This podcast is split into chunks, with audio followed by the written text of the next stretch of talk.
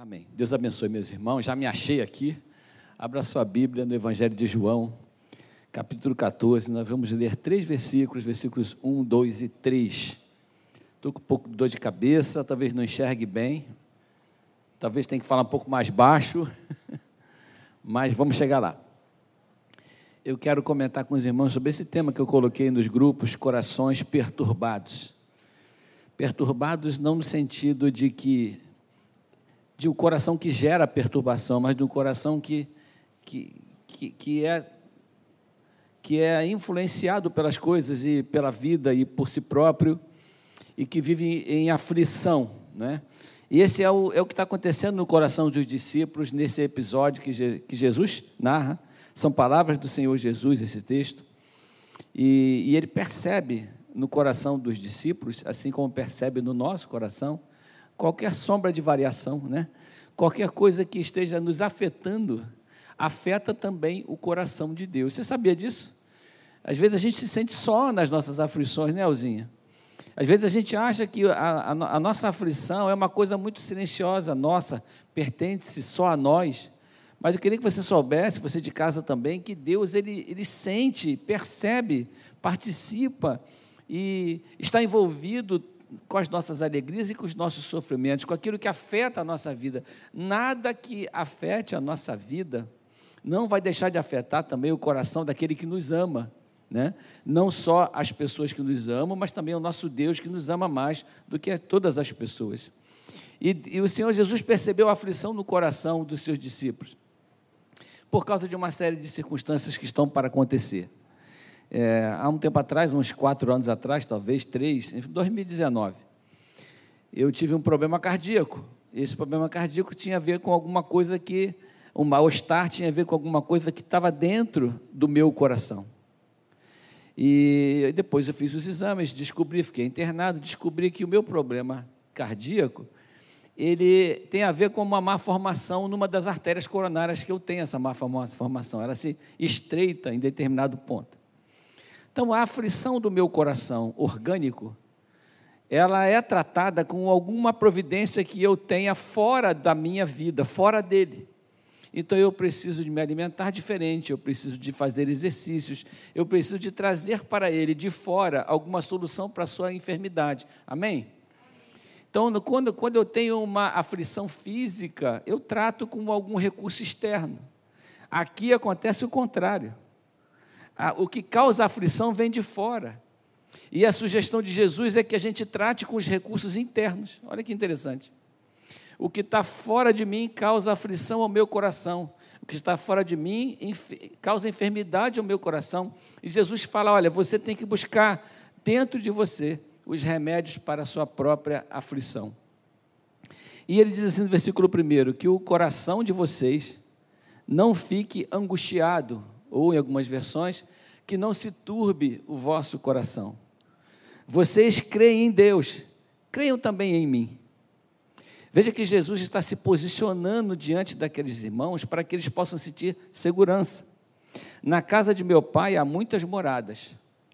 Se não fosse assim, eu já lhes teria dito, pois vou preparar um lugar para vocês. E quando eu for e preparar um lugar, voltarei e os receberei para mim mesmo, para que onde eu estou estejais vós também, e estejam vós também. Jesus está, com essas palavras, fazendo um diagnóstico do coração daquelas pessoas. Um diagnóstico preciso do coração daqueles seus discípulos, daqueles que há tanto tempo caminham com Ele, e andam com Ele, e compartilham com Ele, e que conhecem a Jesus. Mas Jesus está se posicionando como alguém que precisa marcar alguns pontos necessários para que esses pontos, essas certezas, curem e tratem o coração dos seus discípulos. Como eu quero que nessa noite essas certezas também tratem e curem o nosso próprio coração. Porque muitas vezes a gente vive tempos de angústia, e essas angústias Jesus vê, e a, a posição da palavra de Deus, a palavra de Deus em si, ela nos trata de forma muito direta naquilo que a gente está passando ou sofrendo. No primeiro versículo, ele fala sobre as dificuldades que os discípulos tinham, e que as pessoas têm, e que às vezes nós temos, de fazer uma conexão entre o Deus que a gente crê e o Jesus que a gente precisa. Eles eram judeus e eles tinham uma forte crença no Deus que criou todas, todas as coisas, no Deus que Moisés apresentou para eles através da lei. Jesus está dizendo: se você crê nesse Deus, você precisa crer também em mim. Não tem como, nesse tempo que a gente está vivendo, se desfazer essa conexão entre o Deus que salva e o Jesus que morreu pela salvação.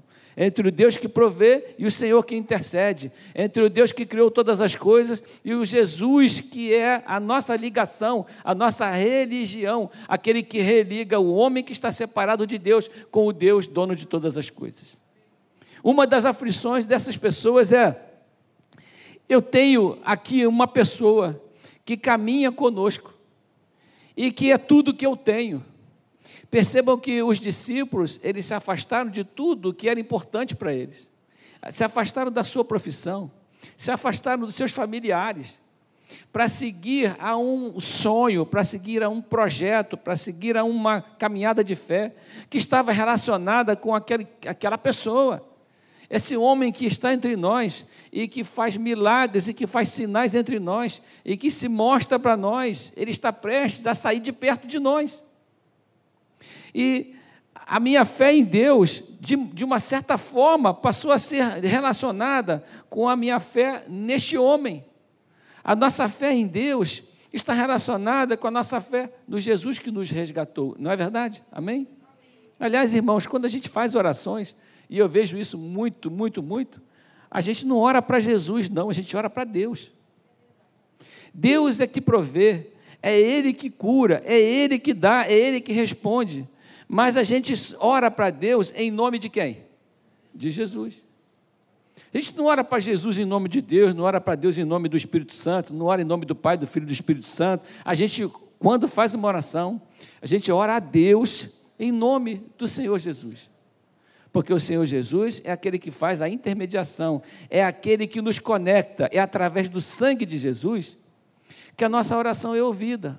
Então não tem como dissociar a nossa fé em Deus, a nossa crença no Deus Todo-Poderoso, sem a pessoa salvadora, a pessoa que intercede, sem a pessoa do Senhor Jesus, a nossa fé. E isso, isso para a gente é, é, é mais fácil de entender, mas imagina para os judeus naquela época saindo dos resquícios da lei, e o coração deles vivia essa aflição, porque fora daquele ambiente ali, em que eles caminhavam juntos, fora disso, na vida social deles, na família deles, a cobrança é: o que você está fazendo ao lado deste homem que é um blasfemo, que fala sobre a, contra a lei, que não, que não se, se coaduna com o status quo da religião atual, que não está envolvido com os líderes religiosos atuais. O que é que você está fazendo com esse homem?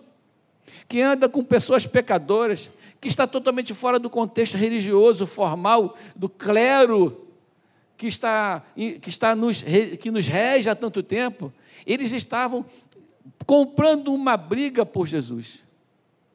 Porque estavam relacionando Jesus com Deus e Jesus fala de cara que o coração de vocês não fique angustiados.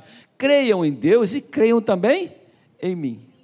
Isso é uma afirmação do Senhor Jesus. A segunda coisa que ele afirma, ele, tá, ele começa a tratar do medo do abandono, do medo da orfandade, do medo de ficar só, do medo de ser abandonado, de se sentir fora daquele contexto, de a sua da esperança do coração deles se tornar vazia por causa da ausência. O problema aqui é que Jesus estava falando para eles que ia morrer, mas falava para eles que no terceiro dia ia ressuscitar.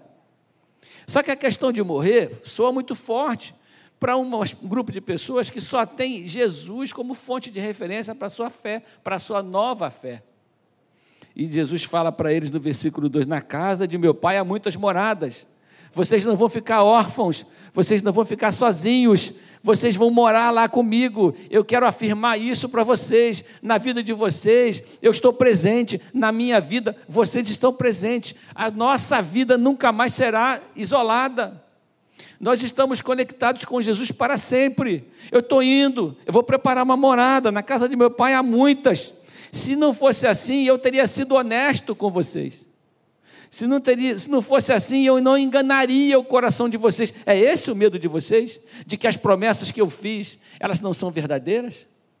É esse o medo de vocês, de que as minhas palavras não são reais? Se não fosse assim, eu vulo teria dito. Se eu disse que tem, é porque tem. Jesus começa a afirmar no coração desses homens, começa a trabalhar no coração desses homens para que a fé deles se fortaleça. Porque a sua ausência, para que a sua ausência não gere um vazio no coração daquelas pessoas. Na casa do meu pai há muitas moradas. Se não fosse assim, eu já teria dito, pois vou preparar um lugar para vocês. Eu não sei qual é o seu coração, qual é a sua aflição, mas de repente a gente se sente só das nossas dificuldades, de repente a gente se sente ausente da nossa esperança, de repente a gente começa a perceber algum vazio perto de nós. Eu quero te dizer que na casa que Jesus foi preparar tem um lugar para você, tem uma morada para você, e se não fosse assim, ele não teria afirmado que teria. Mas tem, e ele está preparando um lugar para mim, para todos nós. E ele está falando para eles assim, em outras palavras, não tenham medo da morte, nem da minha e nem da sua. A minha morte é para a glorificação do nome do meu Pai. A sua morte é também para o mesmo fim, porque no final das contas nós todos vamos morar no mesmo lugar, porque a minha morte e a minha ressurreição providenciará uma morada eterna para todos nós. É esse o seu medo? É o medo da enfermidade? É o medo da morte? É o medo existencial? É o medo de não estar pertencendo a lugar nenhum. Eu quero dizer para vocês que vocês têm um lugar guardado na minha vida, no meu reino, preparado especialmente para você e que eu estou preparando com carinho. No versículo 3, Jesus começa a trabalhar com eles o medo da separação física, o medo do afastamento pessoal, porque nós somos corpos, nós somos seres humanos nós temos muita dificuldade com essa separação. Eu tenho uma filha que vai morar no exterior. Isso para mim é ruim, porque eu sou um pai apegado, meloso, chato, desses que tomam conta, que vigiam, em que mesmo que são casados, eu olho todo dia no aplicativo para ver onde eles estão. Aí eu falo para a Débora assim, fulano está em casa, fulano está em casa, fulano não chegou ainda, fulano está no shopping. Ela fala, por que, que você tem com isso? Eu falo, exatamente isso que eu quero saber, o que, que eu tenho com isso? Mas eu sou esse tipo de pai. E essa separação física não significa uma separação de propósito, não significa que ela vai deixar de ser minha filha, não significa que ela vai deixar de, de, de me amar, não significa que ela esqueceu tudo que eu ensinei para ela, e não significa que a gente não vai nos ver de novo. Só que no nosso coração isso é difícil. Agora, se coloca no lugar desses discípulos. É, o que, que vai ser de nós, sozinhos aqui, com essa grande responsabilidade de lutar sozinho contra aqueles que falam mal da nossa fé? De lutar sozinho contra os perseguidores, de lutar sozinho contra aquilo que nos afeta. Quem somos nós que estamos vivendo a nossa vida, que estamos lutando as nossas lutas, que estamos dentro da nossa casa, que estamos tendo dificuldades nos nossos relacionamentos? Nós estamos sozinhos. Quem está do meu lado? Eu olho para o lado e às vezes a gente não vê Jesus pessoalmente. Mas ele falou assim: Eu vou enviar para vocês alguém para ficar no meu lugar. E o nome dele é Consolador. E esta pessoa vai viver não do lado, não ao lado, ele vai viver dentro. Porque parece que Deus faz alguns estágios na caminhada em direção a nós. Que, na verdade, irmãos, é Deus que está caminhando em direção a nós. Então Deus, o Deus dos exércitos, é o Deus que estava sobre a humanidade. E ele demandava sobre a humanidade. E ele mostrava o seu poder. E ele até, na quem lê o Novo Testamento, se assusta com algumas coisas violentas que aconteciam lá. Era Deus se afirmando como Deus, a sua autoridade de criação, a sua autoridade sobre nossa vida, o Deus sobre. Jesus veio para trazer o Deus entre o Deus que caminha entre nós e que come conosco, que estava ao nosso lado e que caminhava nessa unidade, nessa humanidade, aqui nesse lugar e que sentiu as nossas dores, que passou pelas nossas dificuldades, que conhece a nossa vida, é o Deus entre. E o terceiro estágio é o Deus dentro. E o Deus dentro, ele conhece intimamente o nosso coração, ele fala para você: Eu conheço o seu coração. Não se preocupe, eu conheço a sua dor, eu conheço a sua enfermidade, eu sei que você está com a sua fé abalada, eu sei que você está aflito. Crede em Deus e crede também em mim. Eu vou enviar o Consolador. Vocês nunca vão ficar sozinhos. Às vezes, essa sensação de estar só, dentro do nosso sofrimento, dentro da nossa dificuldade, afeta muito o nosso coração. Mas a solução, Jesus está falando, está dentro de você. É olhar para dentro e achar respostas dentro, achar soluções dentro. Esses corações perturbados, esses corações temerosos, esses corações transtornados e agitados vão achar saída na fé, vão achar solução no Deus que está dentro. Não no Deus que está mais em cima, não no Deus que está mais entre, mas no Deus que se mudou para dentro de cada um de nós que expulsou todo o medo da morte, todo o medo da dificuldade. Não se turbe o vosso coração. E ele coloca uma coisa imperativa. Essa passa frase diz o seguinte: é você que tem que solucionar isso. Faça isso, não permita que o seu coração se perturbe, não permita. É nós que temos que somos, nós que temos que fazer isso. É uma ordem que o Senhor dá que tem a ver com as nossas vontades, com as nossas decisões, com aquilo que a gente está, nossas posições. Não se turbe, não, não coma isso, não beba isso, não, não fique preocupado, não se agite. É você que tem que fazer, é você que tem que crer, é você que tem que perceber a minha presença agora dentro de você. O nosso Senhor está dizendo isso a todos nós. Existe uma saída para a dificuldade, existe uma saída para, para a angústia, e está relacionado com a percepção de Deus na nossa vida. Quando a gente ora, a gente ora muito para fora de nós mesmos, né? A gente ora muito pedindo para Deus, a gente ora muito para um Deus distante. Eu lembro que o meu pai, ele falava para mim assim, que Deus era um, um senhor barbudo, de barba branca, que estava sentado num trono lá no céu e olhando para a humanidade. Era a maneira como ele via. Mas essa maneira de ver Deus me fez entender um Deus muito distante de mim que estava lá no céu, gerenciando tudo, anotando as coisas. Ele falava: Olha, tudo que você. Era uma... Meu pai viveu num tempo que não tinha nem internet, nem telefone, nem telefone físico, nem nenhum. A maneira que ele controlava a gente é botando medo. Deus está te vendo, hein? Tudo que você fizer, se for escondido de mim, eu posso até não estar tá vendo, mas Deus está te vendo, miserável. E a gente vivia com aquela sombra daquele Deus, com a planilha na mão, anotando as nossas, nossos pecados, nossas mazelas. E a gente vivia com medo. Quem aqui já teve medo de Deus assim? Então, nesse sentido aí, né? Olha, várias pessoas. Aquele pavor de Deus. Meu pai passou isso para a gente com a melhor das intenções, tá, irmãos? A gente, e funcionou, tá? Que a gente vivia num pavor miserável. Mas confie em Deus e confie também em mim.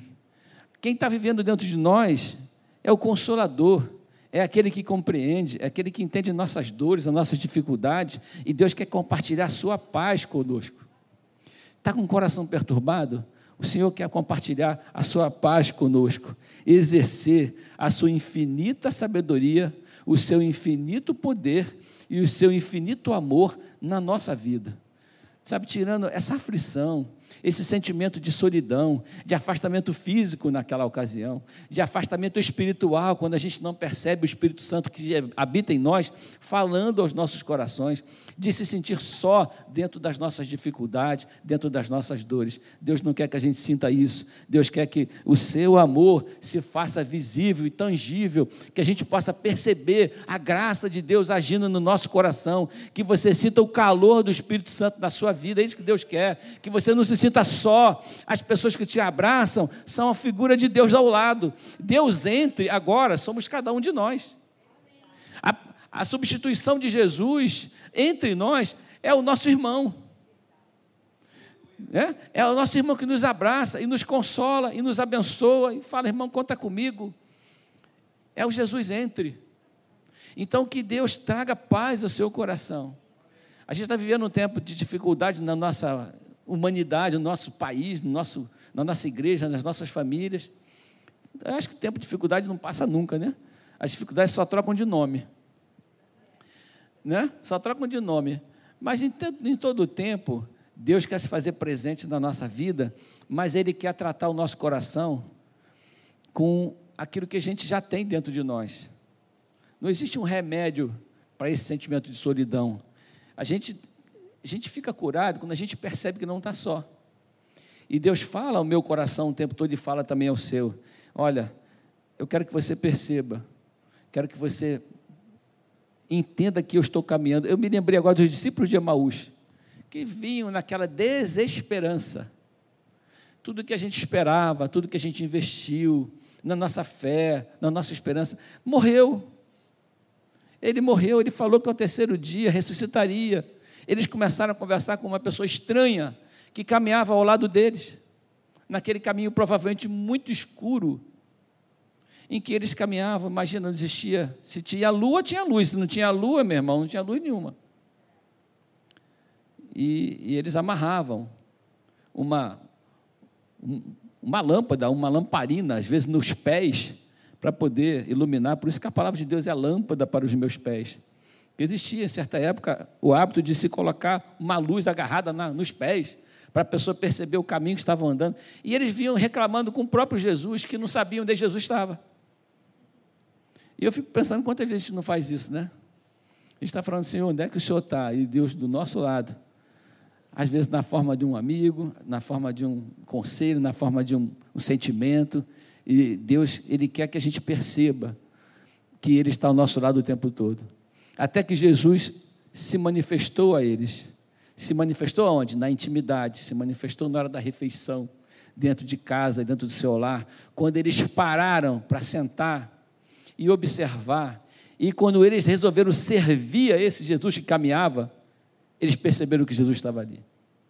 Talvez a gente precise servir ao Senhor para que a gente possa perceber que Ele está presente na nossa vida, amém? Que Deus te abençoe, que o seu coração saia daqui mais leve, mais feliz, porque Deus te ama. Que você de casa também seja um agente para levar essa alegria e essa certeza de fé para o coração daqueles que precisam.